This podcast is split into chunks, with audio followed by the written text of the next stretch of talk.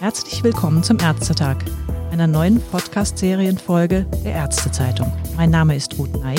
Ich spreche heute mit Dr. Christiane Groß. Sie ist niedergelassene Ärztin in Wuppertal.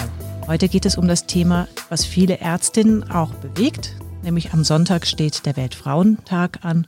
Und wer könnte uns dazu besser Auskunft geben als Dr. Christiane Groß? Sie ist zum einen gestandene niedergelassene Ärztin und zum anderen ist sie auch die aktuelle Präsidentin des Deutschen Ärztinnenbundes. Herzlich willkommen, Frau Dr. Groß. Guten Tag, Frau Ney. Sie sind die Präsidentin aktuell des Deutschen Ärztinnenbundes. Diese Vereinigung gibt es bereits seit vielen Jahren, seit 1924 genauer gesagt, und seither hat sich natürlich viel getan im Bereich des Arztberufes und auch für die Situation der Ärztinnen. Was sind denn fast aus Ihrer Sicht die wichtigsten Errungenschaften? Ich glaube, die, eine der wichtigsten Errungenschaften ist tatsächlich, dass Frauen ähm, ihre Weiterbildung auch in Teilzeit, also auch mit Kindern machen können, wobei der Teilzeitgedanke für mich nur ein erster Schritt ist. Wir müssen dahin kommen, wo die Ärztinnen genauso wie Ärzte keinen Karriereknick mehr durch äh, Kindererziehungszeiten und Kindererziehung haben. Was wäre da zum Beispiel für ein, ein erster Schritt oder woran arbeiten Sie da? Äh, ein, ein zweiter Schritt. Oder der erste Schritt, Schritt wäre ja eben die, genau. äh, die, die Teilzeitmöglichkeit.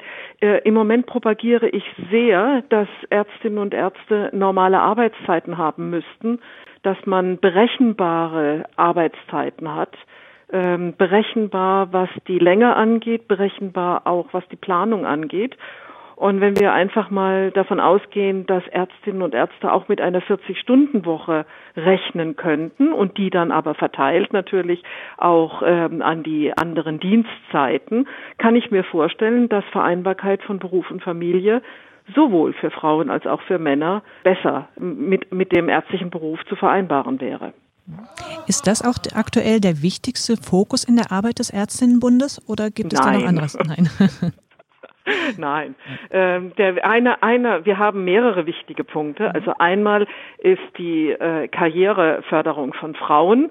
Da gehört natürlich diese äh, Vereinbarkeit stark mit dazu. Die Karriereförderung von Ärztinnen sowohl in die Führungspositionen von Kliniken als auch in der Wissenschaft. Das wäre ein Punkt. Der zweite Punkt ist, dass wir uns äh, sehr auf die Verbreitung der Gendermedizin gestürzt haben. Der dritte Punkt ist ein ganz aktueller und der hat etwas damit zu tun, dass die Mutterschutzgesetzgebung, die eigentlich die Situation von schwangeren Ärztinnen und Frauen allgemein verbessern sollte, gerade im Gesundheitswesen letztendlich wie ein Bumerang funktioniert und es alles verschlechtert hat. Können Sie das nochmal genauer erläutern? Also das Problem mit der neuen oder mit der veränderten Mutterschutzgesetzgebung ist so, dass die Gefährdungsbeurteilungen äh, nicht genau definiert sind. Und die Haftungsfrage letztendlich immer bei demjenigen liegt, der genehmigt, dass eine Frau weiterarbeiten kann. Und da ist es für viele Behörden, für äh, Klinikleitungen, manchmal auch für Chefärztinnen und Chefärzte einfacher zu sagen, ich äh, spreche ein Beschäftigungsverbot aus und damit ist die äh, schwangere Frau raus aus dem Beruf. Mhm. Das heißt aber für Ärztinnen in der Weiterbildung, dass sie noch mehr Zeit verlieren. Das heißt aber auch, und das ist das Dramatische dabei, dass wir inzwischen einen Mutterschutz auch für äh, die Studentinnen haben. Das ist ja auch gut gewollt. Die Problematik ist, dass jetzt manchmal der Karriereknick schon im äh, Studium anfängt, weil manche Kurse nicht mehr absolviert werden dürfen. Also das typisch deutsche System, was gut gemeint, aber so starr reglementiert, dass es jetzt dann wieder zu Schwierigkeiten genau, führt. Genau. Es sollte, es sollte besser werden und es ist schlimmer geworden. Ein Fokus bei Ihnen liegt ja auch auf einem Mentorinnenprogramm. Jetzt haben wir inzwischen 70 Prozent Medizinstudentinnen und vielleicht mag sich manch einer die Frage stellen, braucht man noch so etwas wie ein Mentorinnenprogramm? Sie wissen ja sicher, dass wir 2016 die, erste, äh, die ersten Zahlen geliefert haben über Frauen auf den Lehrstühlen der deutschen Universitätsklinik, in den deutschen Universitätskliniken. Und äh, das Gefühl, was wir damals hatten, es können maximal 10 Prozent sein, hat sich bestätigt. Inzwischen sind es 13 Prozent nach unserem, nach unserem Update von 2019. Aber wenn Sie betrachten, dass wir fast 70 Prozent Studentinnen haben in der Humanmedizin, und 13 Prozent Frauen auf Lehrstühlen, dann wissen Sie, ein Mentorinnen-Netzwerk ist dringend notwendig. Mhm. Nicht nur da, wenn Sie in die Gremienstrukturen reingucken, seien es Kammern, seien es KV, seien es Fachgesellschaften, überall haben wir ein Riesendefizit und wir brauchen dringend ein Mentorinnen-Netzwerk, und zwar ein Mentorinnen-Netzwerk, was nicht nur in der Wissenschaft funktioniert. Und unser Mentorinnen-Netzwerk ist dahingehend auch neu aufgestellt. Wir haben Mentorinnen, die tatsächlich auch für die Gremienarbeit sich einsetzen, die in der Wissenschaft unterstützen, die auch welche, die sich zur Verfügung stellen, um Frauen in die Niederlassung zu bringen. Also ganz unterschiedliche Berufswelten sozusagen breite, auch abdeckt. Die breite Möglichkeit, die eine Ärztin zur Verfügung hat. Wie stehen Sie in diesem Zusammenhang zum Thema Quote? Notwendig, überholt?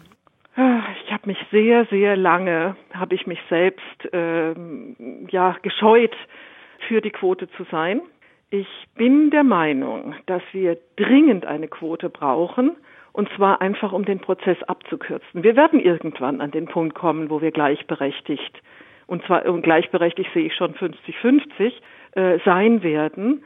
Aber ohne Quote wird es Jahrzehnte dauern, gerade weil die Strukturen in den Gremien, in den bestimmenden Positionen tatsächlich immer noch nicht ausgeglichen sind. Und solange dort ein Defizit ist, haben wir überall das Defizit. Sie selbst sind ja auch Delegierte im Marburger Bund. Und mit Frau Jona steht seit kurzem erstmals eine Frau als Chefin dieses größten europäischen Ärzteverbundes an der Spitze. Merken Sie schon, dass sich etwas im Stil der Verbandsarbeit ändert, was man jetzt tatsächlich auf Frau Jona als Frau zurückführen kann?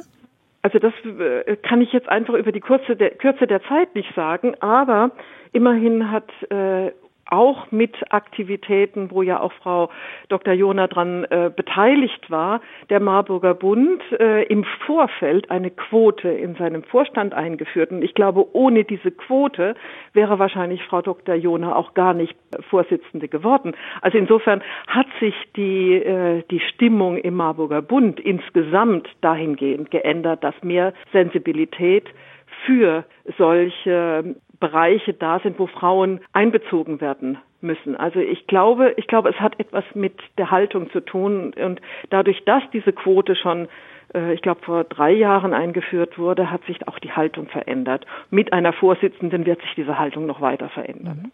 Sehr schön. Ist meine Hoffnung. Natürlich.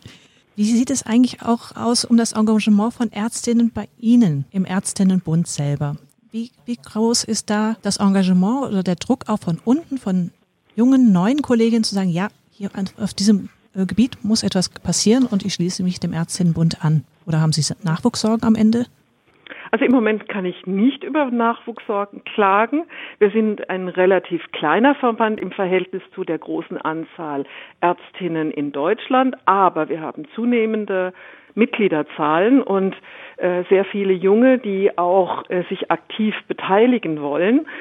Ähm, in der Mehrzahl kommen die jungen Ärztinnen an den Ärztinnenbund, wenn sie an dem Thema Vereinbarkeit von Beruf und Familie und wie gehe ich mit meiner Karriere weiter ähm, dran sind und sagen, ah, da könnte ich mich mal vernetzen. Ähm, in der letzten Zeit haben wir einfach, äh, dadurch, dass wir unsere Struktur insgesamt ein bisschen verändert haben, auch sehr viele Junge, die sich engagieren wollen.